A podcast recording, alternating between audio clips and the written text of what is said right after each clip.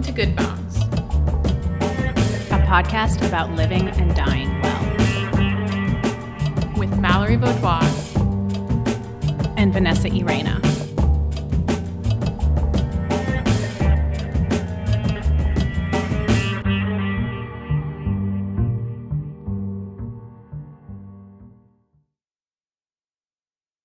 You don't need hierarchy to create a spiritual movement, it turns out. And we certainly don't need lots of rules. We don't even need a church. All we need is a rosary, a room to meet in, or a tree to sit under, and a group of spiritual friends. Hey everyone, it's Mallory from Good Bones, and I just wanted to take a moment to thank every single one of you who has become a patron of Good Bones on Patreon. It really means the world to us to have your support. As a reminder, season one of Good Bones will last six episodes and will air until the end of March. But we will be posting new content to the Patreon, including our monthly bonus segment and our monthly Q&A, as well as any other crazy stuff that Vanessa and I get up to. So we do hope that you'll join us there for all of the extra content and for the community.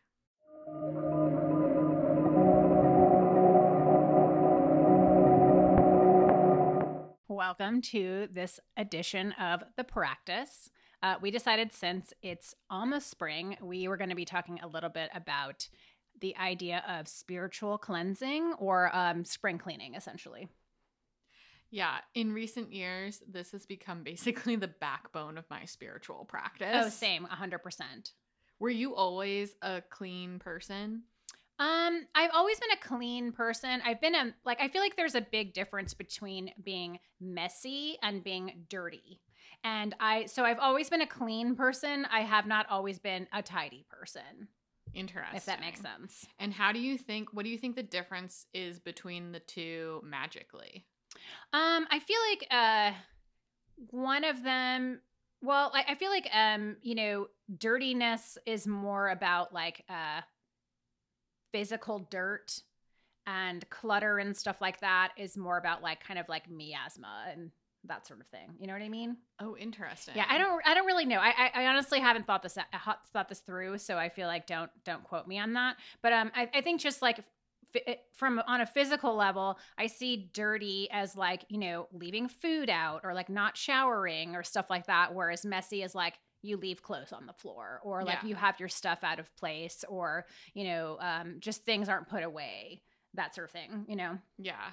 I think the the difference between the two for me is like dirt always happens it's a natural byproduct of life and consequently to me it is more uh more aligned with the concept of miasma okay which- yeah i think you're right honestly I'm, so i'm going to go ahead and take back what i said and go with you on that well thank you Yeah. i'm really glad i'm really glad that we were able to Yeah, we aligned. we, we buried the hatchet there right Um, and so so consequently, dirt is just this like and miasma to me also one thing that I do really want to set the record straight about it is it's not like evil, but it doesn't belong great, in though. a dwelling place. yeah And like, you know, I have a lot of respect for, you know, the spirits of the trash, Yeah. of the spirits of the sewers, The of spirits cemetery. of the cemetery, of the spirits of the dump.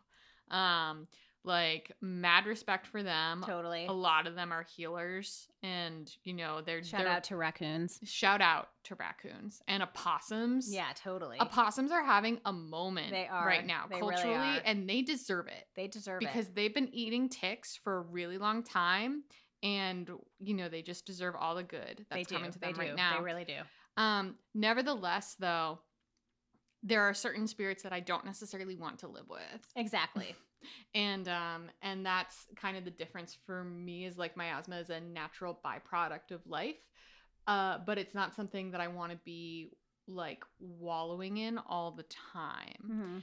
and I do feel like miasma gets like kind of trapped though in clutter. Is I think that's kind of what I why why I initially made that association. You know, I feel like um when when your place is cluttered, that sort of energy can you know, energy isn't as free flowing and so miasma can get sort of like trapped in places of clutter.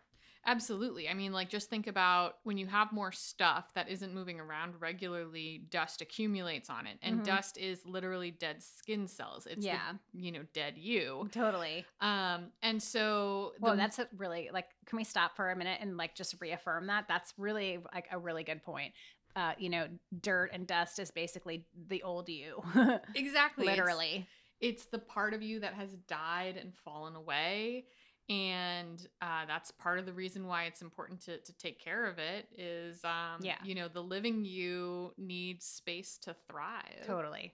And um, I feel like you know, spiritual cleansing is uh, a really, really important practice, and it it should be the the backbone, I think, of anyone that has a magical or a spiritual life. And I'm just going to go ahead and make a controversial statement here, which is Whoa. that which is that I believe that spiritual cleansing is about like 80 to 90% actually cleaning. Like just cleaning. okay I'm now confused Yeah. why is that controversial what's the other well i feel like um you know uh i feel like people have this idea that you can you know your life and your house can be just like a total wreck and you can just like wave a sage around or something it's gonna like fix fix the problem uh, you can't sage a turd and you you know you really um if you you know i feel like um you know the state of your home is very much a reflection of the state of your life. It's an extension of your own body, and it is, uh, you know, and it, it, it's an extension of I feel like your ancestor altar in a way too. If that if you're someone that has an ancestor practice, and so I feel like um, if your your state if your house and your home and your your environment is in disarray it's very likely that your your spirit is also in disarray and your mental like your mind is also in disarray and so um i feel like uh you know I know that a lot of people will say like, "Oh, well, you can't just do magic and and ignore the mundane or whatever." But I feel like um, that kind of gets tossed around, and people don't actually follow through with it. yeah because chores are boring and Yeah. mom does them Exactly. And so I feel like um, you know, uh people will get really excited about doing things that seem magical, like doing spells, but you know, mopping the floor is not is not glamorous. It doesn't make for a good Instagram photo. Um, that sort of thing. And also, a lot of this stuff is done in private. You know, I mean, a spiritual bath is a very private experience, you know, and so um, I think that people just don't really like think about it that way and and so they focus on doing spells and ban and banishings and that sort of thing without you know uh paying attention to like the physical dirt in and the physical clutter in their space and it's like if you're not doing both then it's not going to be effective no matter what you're doing on on a magical level Yeah, exactly. And and I also feel like another layer to it for me is um the fact that as magical people, we're constantly processing so much data all the time from Mhm. like the physical world, the metaphysical world, like energetic visions of the future, ecstasies, etc., etc. And so if there's like a bunch of clutter around, even if the space is really clean, it's like my brain is just fried. You know, I can't Yeah. I, I I have a rule in my home which is like if something is visible, it's because I want it to be on my mind and everything else needs to be stored away. So I don't have bookshelves that are exposed. Mm-hmm. I only I keep my books in a cabinet and then I bring out and keep out the ones that I am currently like actively reading or working with. Mhm. and that helps me to remain focused because you know you go through these different kind of mental states throughout the day.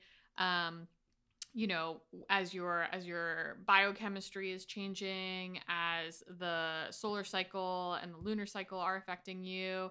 And so even if you're really focused in one moment that doesn't mean that you're going to be super focused in the next. Mhm. and you i think need to for me at least it is very important to configure the physical space so it is constantly reflecting back to my unconscious and conscious minds uh, what it is that i do want to be focused on. Because otherwise if if there's a tension a conflict between what i want to think about and what my space is telling me to think about space wins every time, matter wins every time. Yeah, absolutely. I feel like um, you know, uh you you I feel like you see, you know, this happen all the time just in, you know, uh in in magical groups and dialogues and stuff like that and it's just like you'll see someone and they're like oh you know i'm doing all these spells and like i can't get a girlfriend or whatever and it's just like well have you tried like taking a shower you know what i mean? Or like that sort of thing. And and so people um just like sort of hyper focus on the things that they can't control or that seem more exciting without focusing on the things that would essentially make the most difference i guess. Um, and then also, uh, I feel like uh, there's a there's a there's a part of this that relates back to um, a discussion we had in an earlier episode about uh, stuff and having stuff. And um, there was a time when I first, you know, got interested in spirituality, and I kind of would like hoard magical supplies. And um, you know, once I got to a place of sort of reassessing that and realizing that that wasn't something that aligned with my values, I realized that like all of those supplies were one wasteful, but also like there were just like stored magical potential that I wasn't using. And so that was just taking up so much space in my mind in my home in my like spiritual psyche or whatever. And once i finally let that stuff go i feel like my life became so much more magical because i freed up that energy for the stuff that i was actually focusing on instead of just like having stuff in the closet or whatever you know? Yeah and then the things that are left behind after you do something like uh, the KonMari method for mm-hmm. example now you're reminded of what you actually had. Yeah. And you use it more often. Totally. So, Vanessa, what are some of your favorite magical cleansing practices today? Um, I am, I don't know, maybe it's just because I have a lot of Mars in my chart, but I like water is just the the most like sort of cleansing and healing thing for me in general. So, baths and floor washes are my sort of number one thing. Um, I take a bath almost every day but um you know there's so many ways that you can use humble brag. I know right? But i mean in addition to yeah like i take you know i take baths all the time because they're so peaceful and calming to me. Um there's a lot of just really simple easy baths that you can do. Um you know like you can add salt to your bath or you can add a little bit of apple cider vinegar or that sort of thing as a simple cleansing.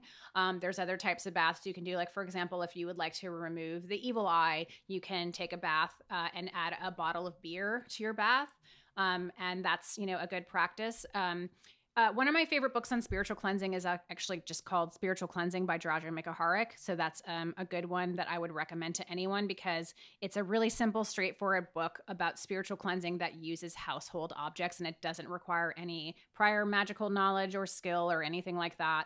Um, it's really great. It's just a lot of different like folk magic ways of keeping your house clean. Um, I really like to uh, I like to burn things. so I'm sorry. What did you just yeah. say earlier about Mars and your? Right, yeah, I do. I do like to burn things. So, you know, even just like having candles lit in the house can bring a lightness, a light energy into a space.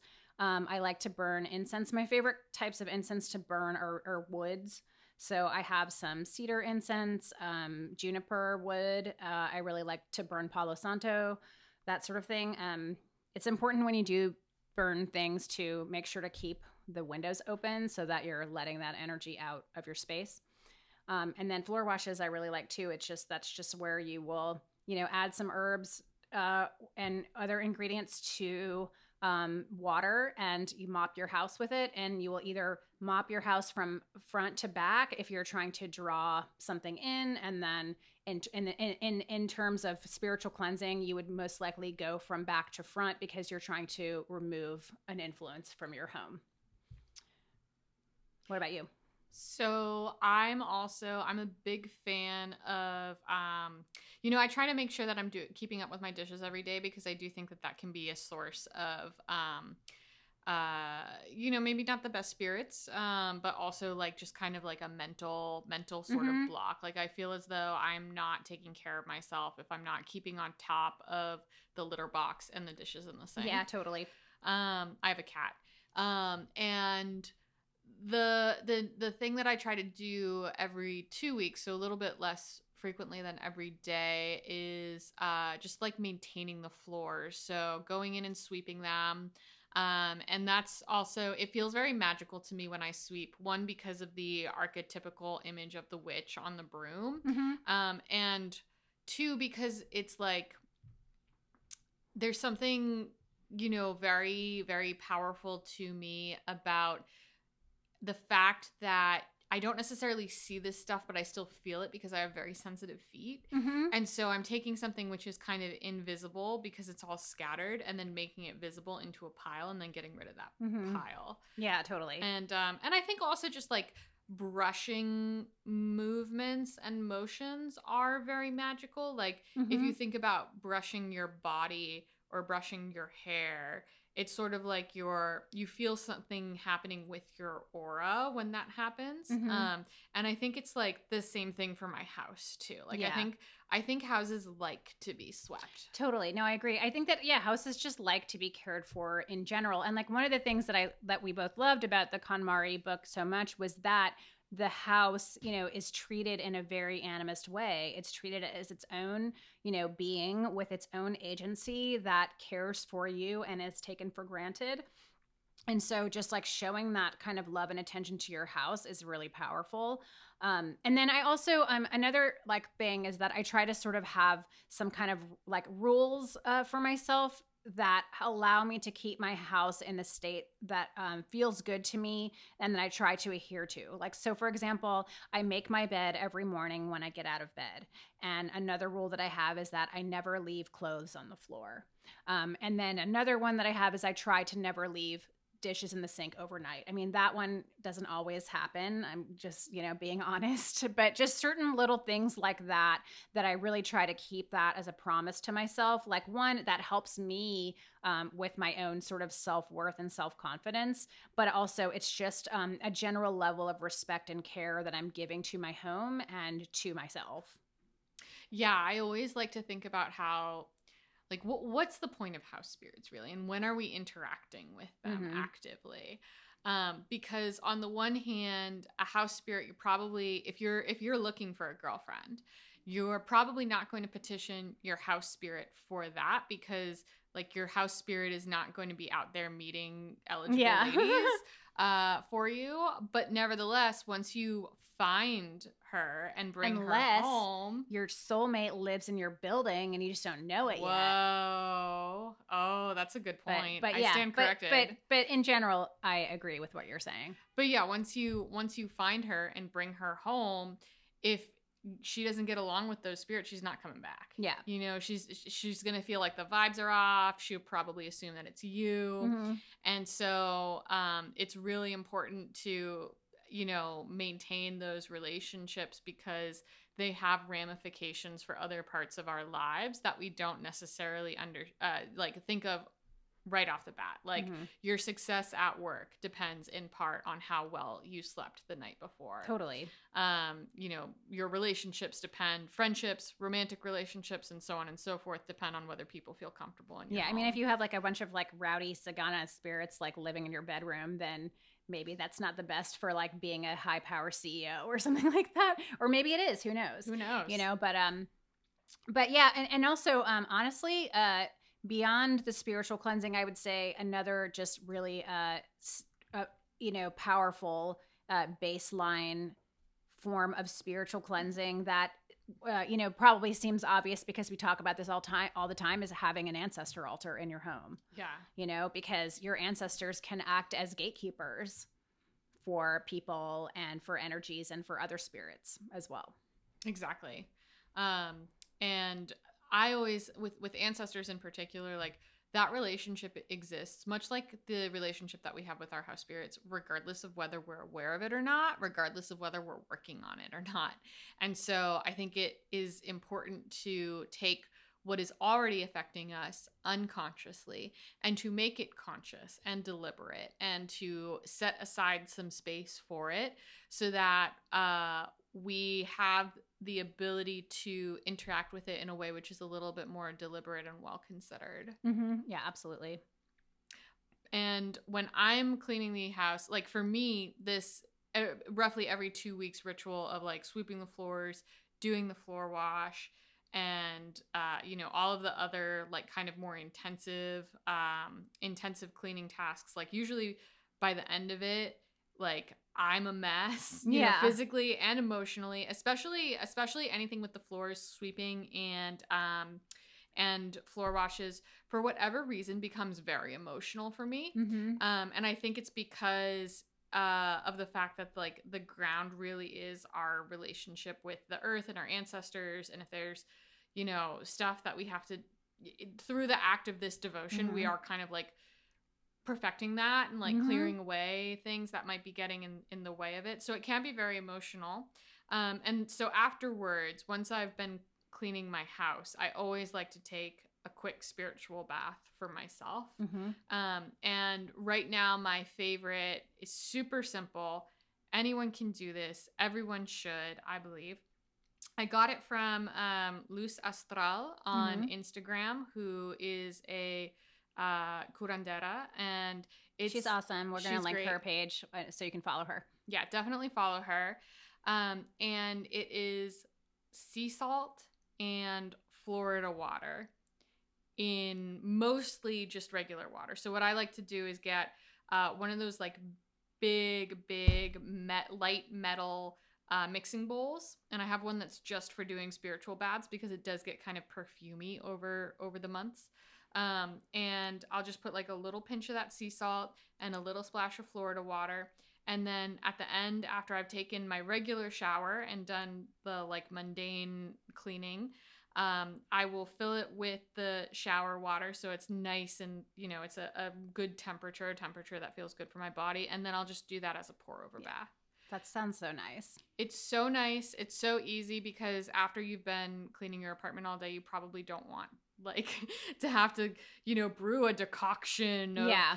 15 different woods and resins.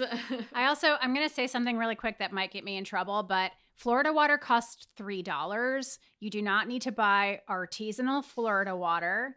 You do not have to spend twenty dollars from a fancy witch store to buy Florida water. It costs three dollars. You can get it at the Botanica, and it's the real deal. It's very inexpensive, and you don't need to spend a lot of money on it. yeah, and you you know, if you don't have a botanica near you, you can get it off of Amazon.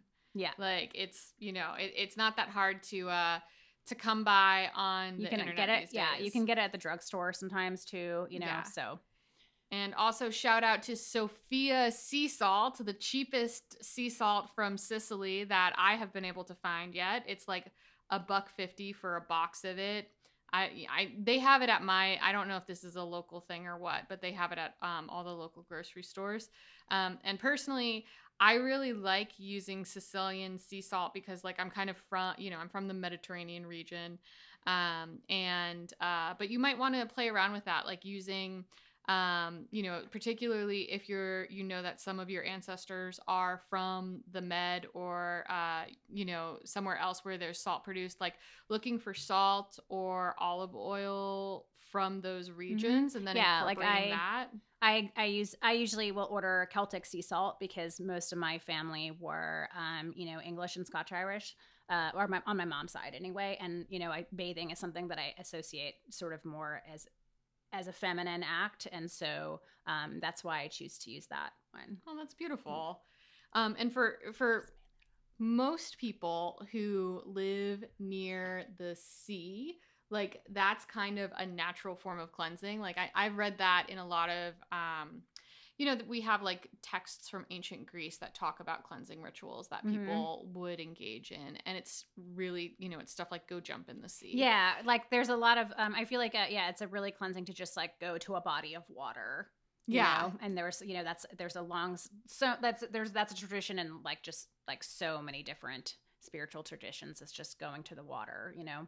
Yeah, and if you can't go to the ocean, um, then what a great way to bring the ocean of your ancestors to you. Totally. Um, if you if your ancestors did live by the sea, so that's you know one another kind of like layer of meaning that you can add to it if you want Mhm. to. Yeah, totally. Um, I feel like yeah, those are kind of my. Oh, I also just wanted to uh, rec- uh, to to remind people that I know that certain people live in places where they can't, um, you know, use smoke or that sort of thing. So, um, another thing that you can use to sort of cleanse a space uh, is to just use a bell like you know walk around to your apartment or your room or whatever and ring ring a bell like in the corners to just kind of shake up the energy stuff like um you know uh opening the windows even that sort of thing like sort of let allowing the wind and the sun of the nature to kind of cleanse your space to just letting fresh air in. Like i for me even in the winter like if i if i don't have my windows open you know here and there like i feel like i get really you know I, I get claustrophobic almost if i'm not like letting some fresh air in. Yeah, and even if you don't have a bell to like you can just put on some music. yeah put on music. You can even, you know, if you've got Spotify, you can find like, you know, the sounds of nature. yeah the, totally The sounds of meditation playlist and put that on if you Mhm. want something that like sounds explicitly spiritual, but all music to me is really spiritual. So yeah same um honestly, I think you can really put on any kind of sound and that's a really great way if you're doing it with prayer and good intentions that's a really Mhm. good way to cleanse the space without burning anything Yeah. Um, also, Florida water can be made into a spray very easily. Like you can just add a little bit to a spray bottle of water and spray it around Mhm. your home, and that's a, a great, cheap, and easy way to, to sort of bring some energy, like some some cleansing energy, into a space as well. So that's enough of our favorite practices and ideas about spring cleaning and spiritual cleansing in general. Uh, but we'd love to hear from you. What are your favorite easy spiritual baths? Do you do floor washes? Are there other practices that we forgot to mention today that you think deserve a shout out? You can email us at goodbonespodcast at gmail.com or you can leave a comment on the Patreon page.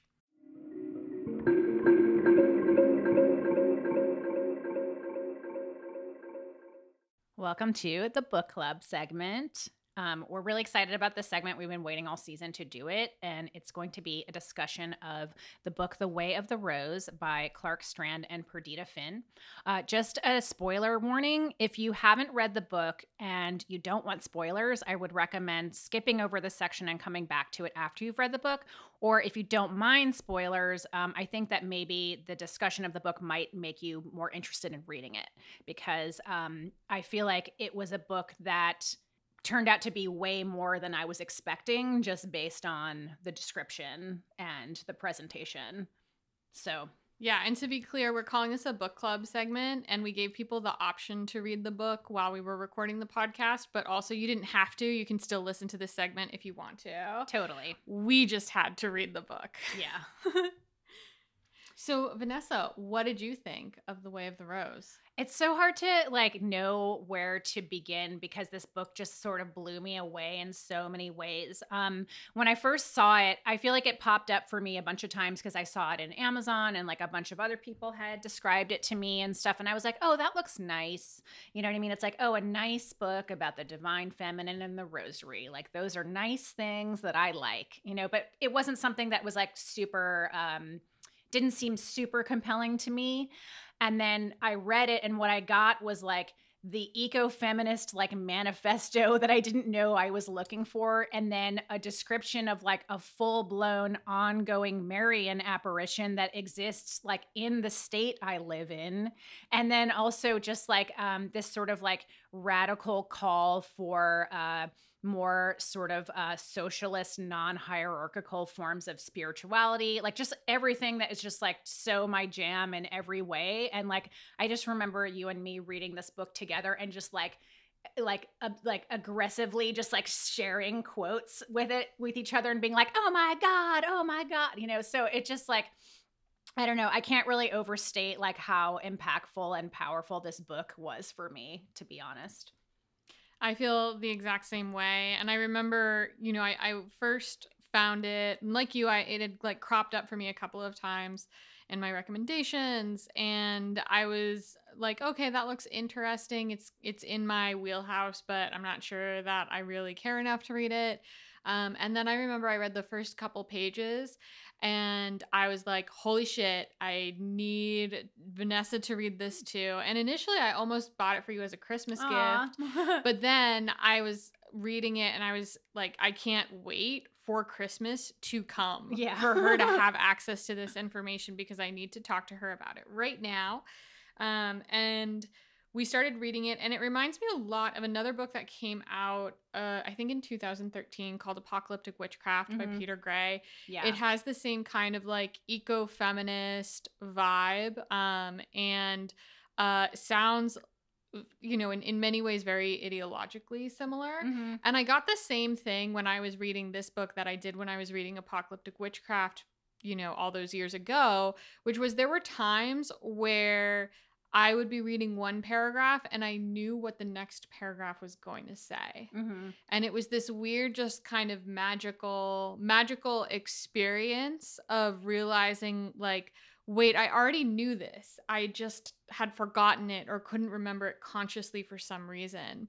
Um, but I know exactly what what they're about to say next. Mhm. And I think it's also, you know, when I was reading it, I was also just kind of like really agog with the fact that they were able to get this book published Yeah. because in it Clark Strand talks about the fact that he saw regularly a Marian apparition like Mhm. you know the, and still does. and still does he transcribed some of her messages word for word yeah, which are incredible and so moving. and in a way I, I think like the the imprint um went out of business shortly after this book came out which I feel like I feel like the Madonna just like took them out on her way. totally.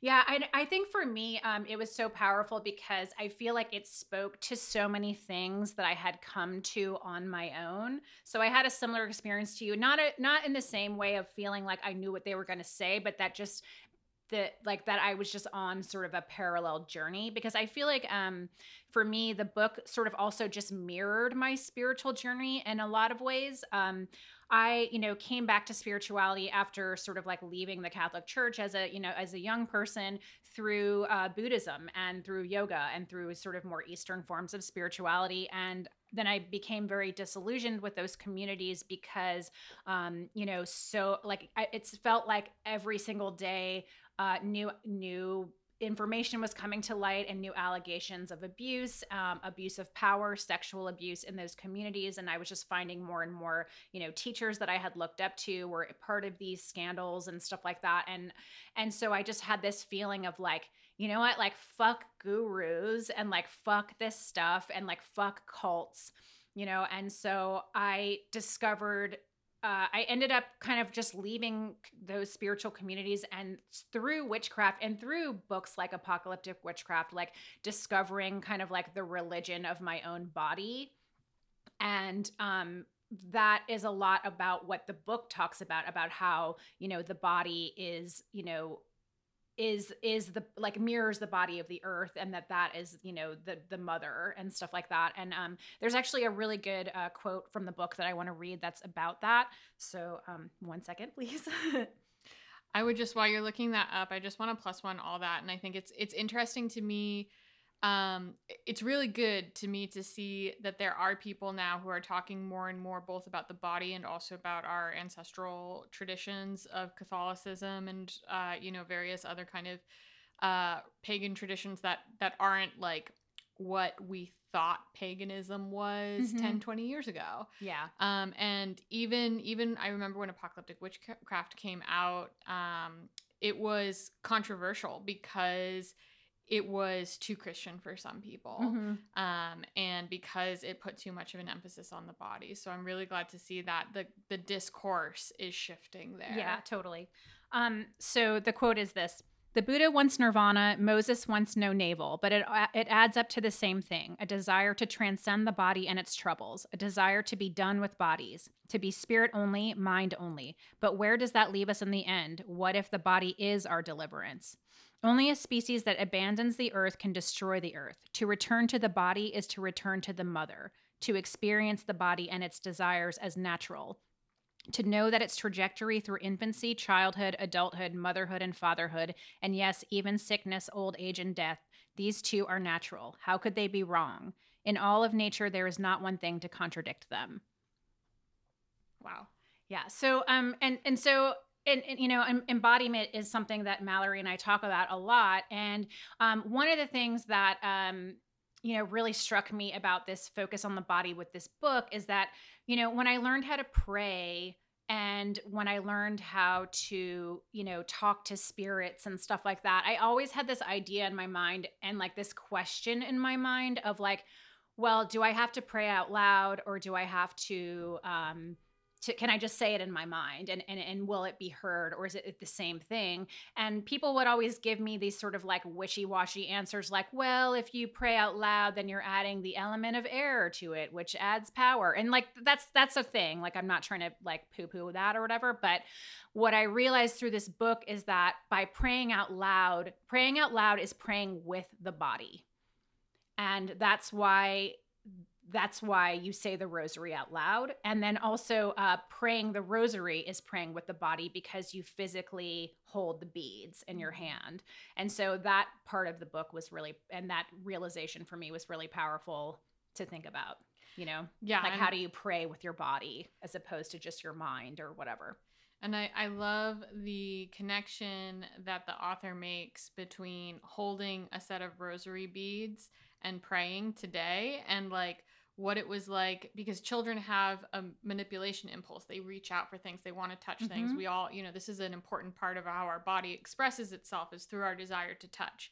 And, you know, the first thing that we were touching was like grabbing our mother's finger mm-hmm. or grabbing her breast and like to to make that connection between um you know the practice of holding a set of rosary beads and uh you know praying on them and this primal impulse that we all experienced when we were babies is mm-hmm. um, i think really really powerful yeah like in one of the um one of the stories of the book uh perdita Perdita Finn, she talks about how, you know, she began praying the rosary because she had this intense fear driving around in cars like she had uh, this fear that you know they were going to crash all the time and so she asked her husband clark to teach her how to pray the rosary so that she could hold these beads in her hand and then she would carry them and they would make her com- like bring her comfort like just having that thing in your hand.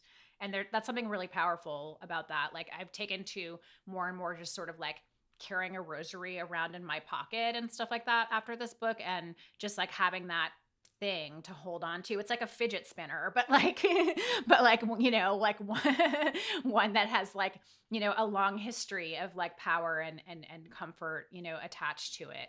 And also, um, you know, I feel like, uh, especially this book has been really was really powerful for me too because I read it while my mom was in hospice and my mom just passed away recently a couple of weeks ago. And so you know reading a book about the divine mother is just like something that brought a lot of comfort to me throughout this process as well.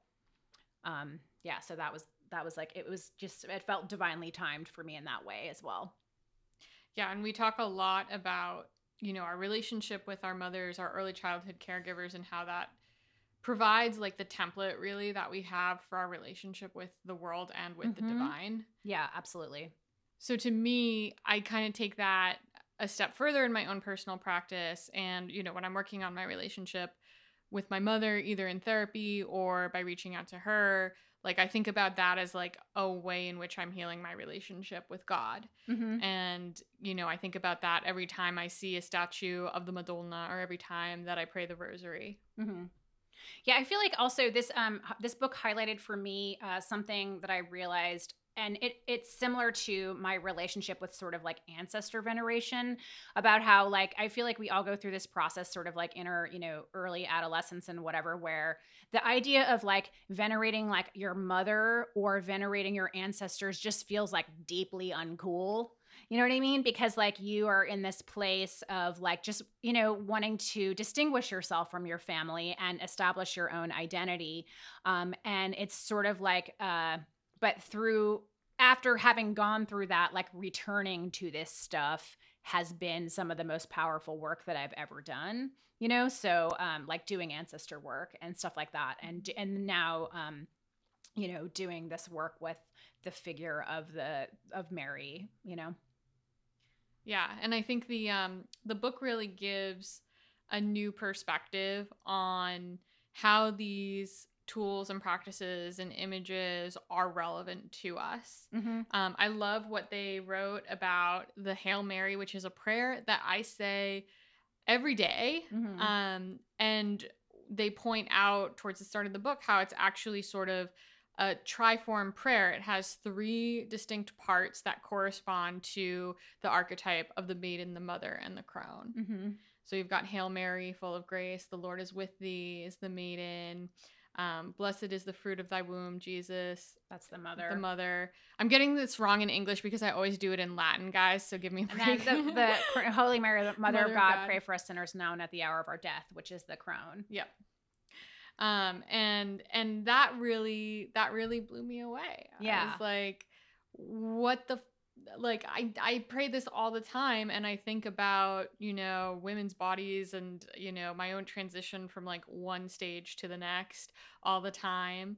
Um, and I never made that connection Mhm. before. Yeah, and I, I feel like um you know I it- it's a testament to the sort of arrogance that I went into this book with because I was just like oh I already know about the divine feminine and like I already know how like Mary has pagan roots and stuff like that like I don't have anything more to learn and it's just like I learned so much you know not just about I mean not like besides the stuff that we already mentioned like the actual like unpacking of the meanings of the prayers and like ti you know um the way that they tie the miraculous medal to like other you know goddess figures and stuff like that was just like really brilliant. And so it's just like besides this it being just like really deeply spiritual and moving it's like very well researched and like very well um you know studied and stuff. So that was really cool too.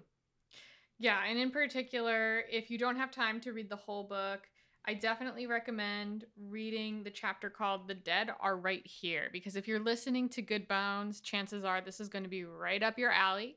Uh, the Dead Are Right Here is a chapter which is all about the traditional use of the rosary in ancestor veneration in Catholic places and uh, he talks about how often rosaries were created not just with five decades, which is the form that we usually think of, but with a sixth decade, which was specifically for the dead. In my practice, what I like to do when I'm praying the rosary is instead of praying the Glory Be at the end of the decade, I'll pray the Requiem prayer. Um, and so that's kind of how, you know, for me, I tie it back to praying for the dead. Um, but yeah, just talking about like the origins of the prayers that we say now as indulgences with their system of numeric rules for like okay if you say this prayer on this day it's worth this many days Yeah. in purgatory which is like pretty ridiculous when you think about it like um and but but that that is a reflection of an older layer of belief in which people in catholic countries were highly concerned and and people elsewhere as well with the spiritual being of their deceased forebears of their Mhm. ancestors Yeah.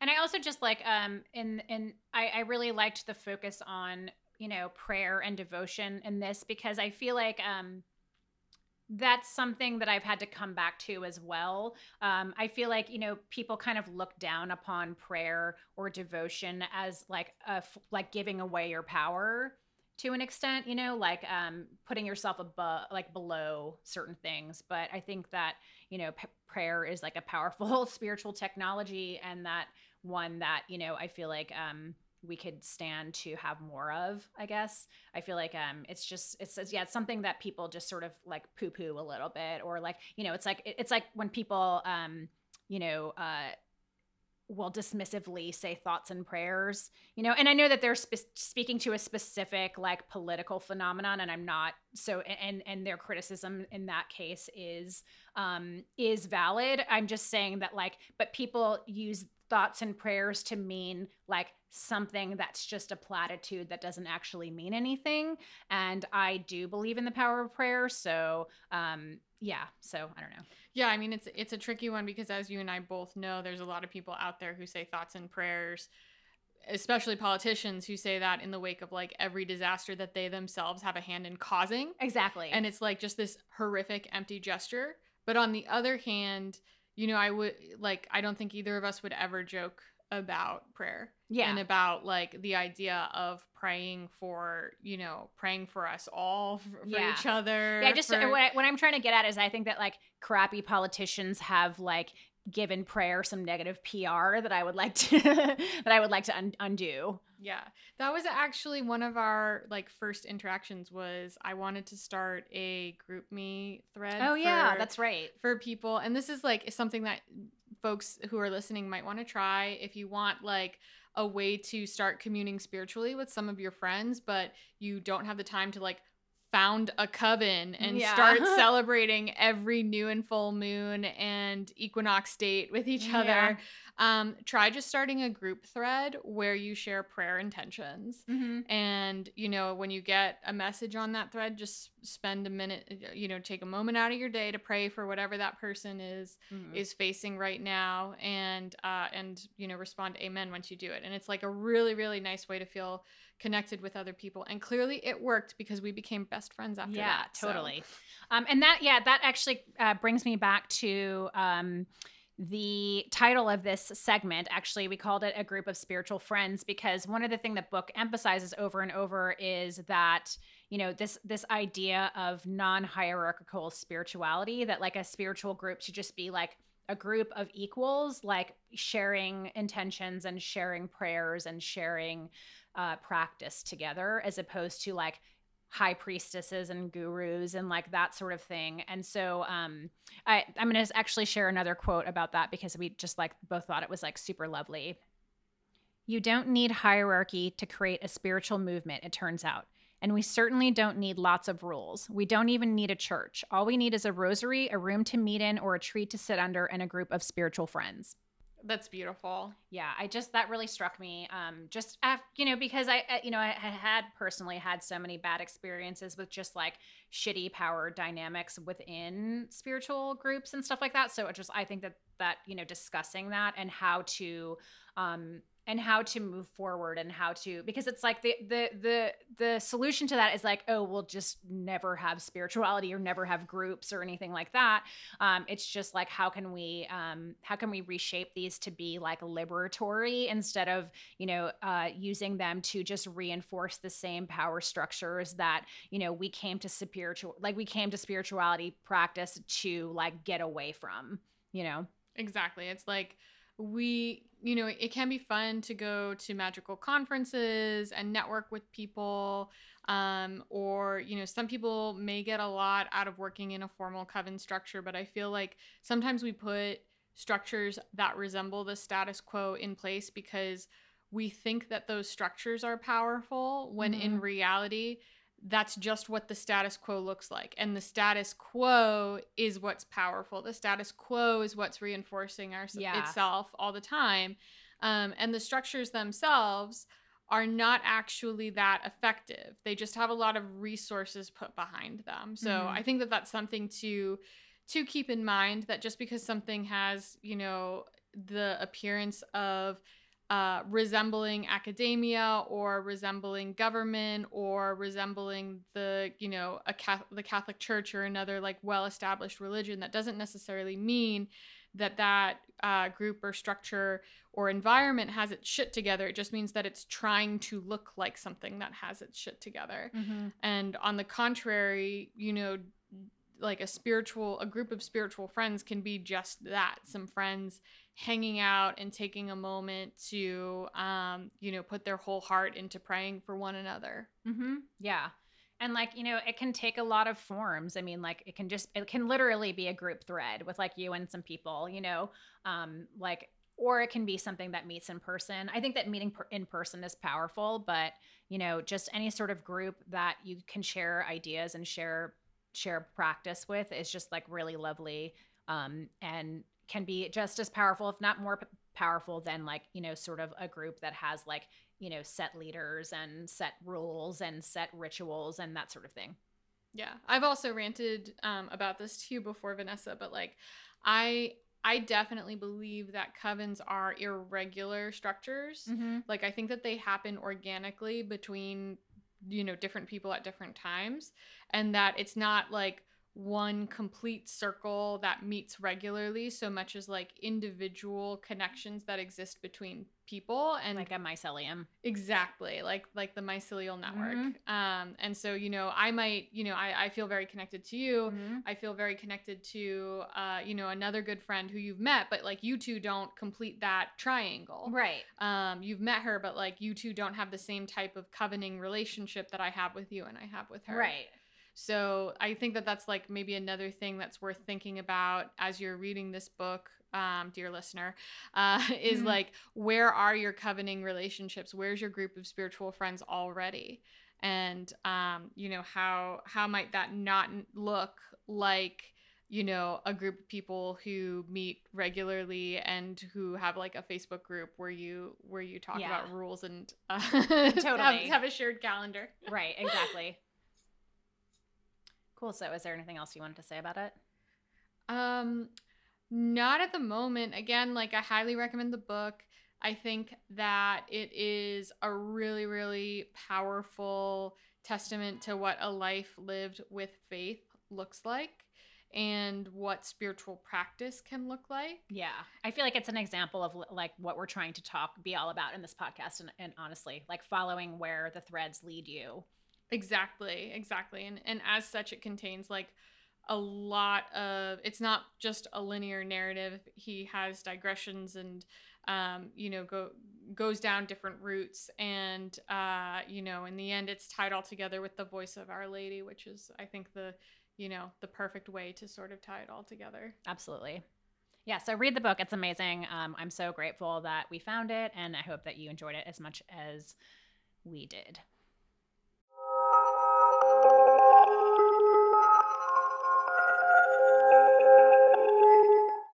So that's it. Yeah.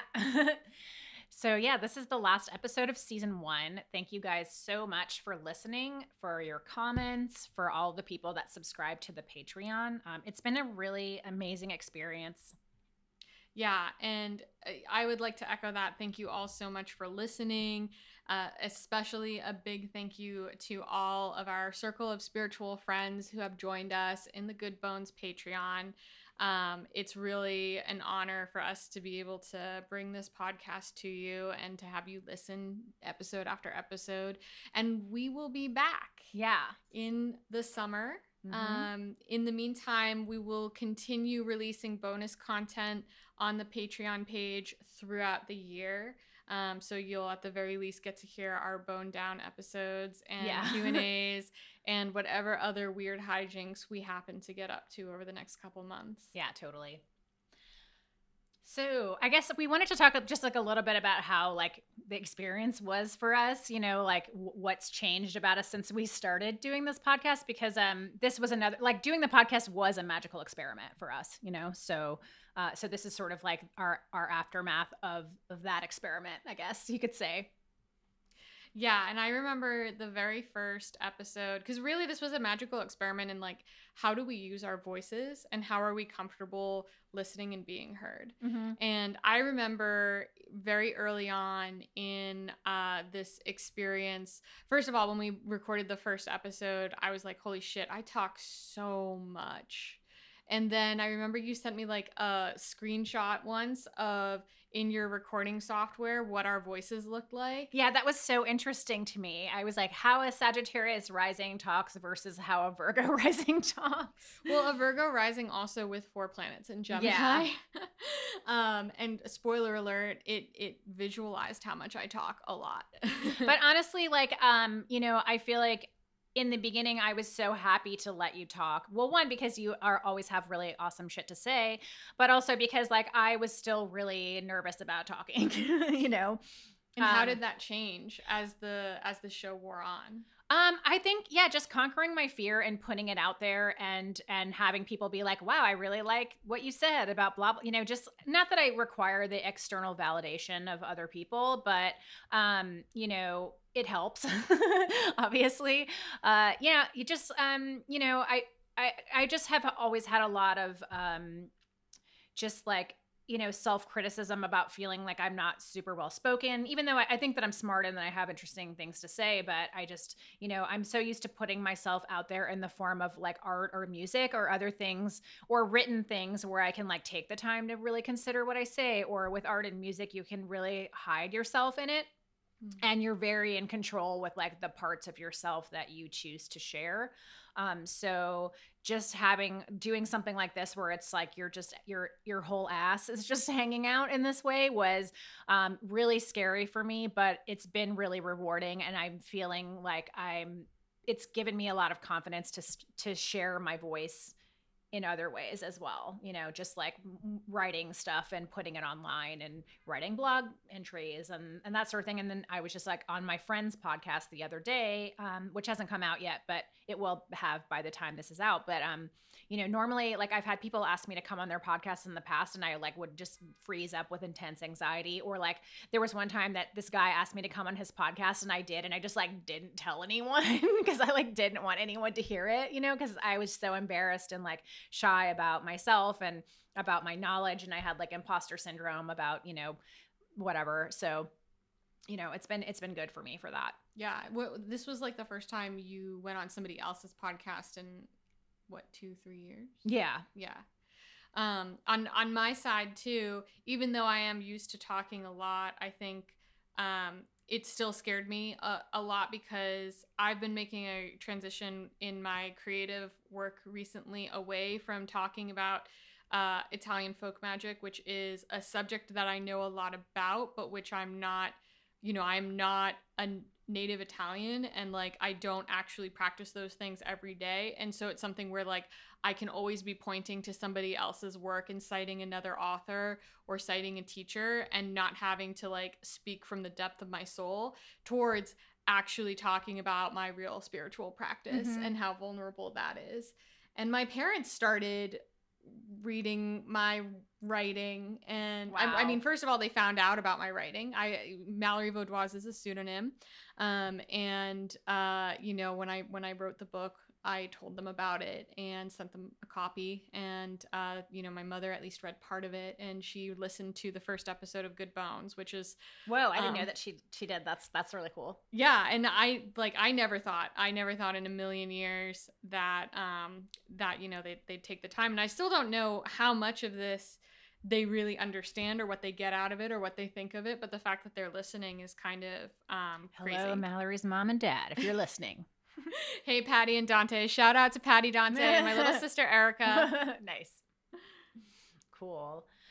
Yeah, so I don't know. Um, we also just wanted to talk a little bit about season two. Um, we're planning to do another round of six episodes, we think, coming out in the summer. So we wanted to let you know, please let us know like what you want to hear us talk about. Um, we'll probably pick another book. We don't know what it is yet. And then we're, you know, just playing around with some different ideas for like what what formats we want to work on. So please let us know. Um, we want to make sure that we're giving you guys what you want to hear. So reach out to us through the usual channels, um, goodbonespodcast at gmail.com, or you can leave us a voicemail on Anchor FM or join us on the Patreon too. Um, we'll probably be taking some suggestions from our, our patrons and, you know, we do do a monthly Q&A. So that's, you know, another way to have a discussion with us about this stuff.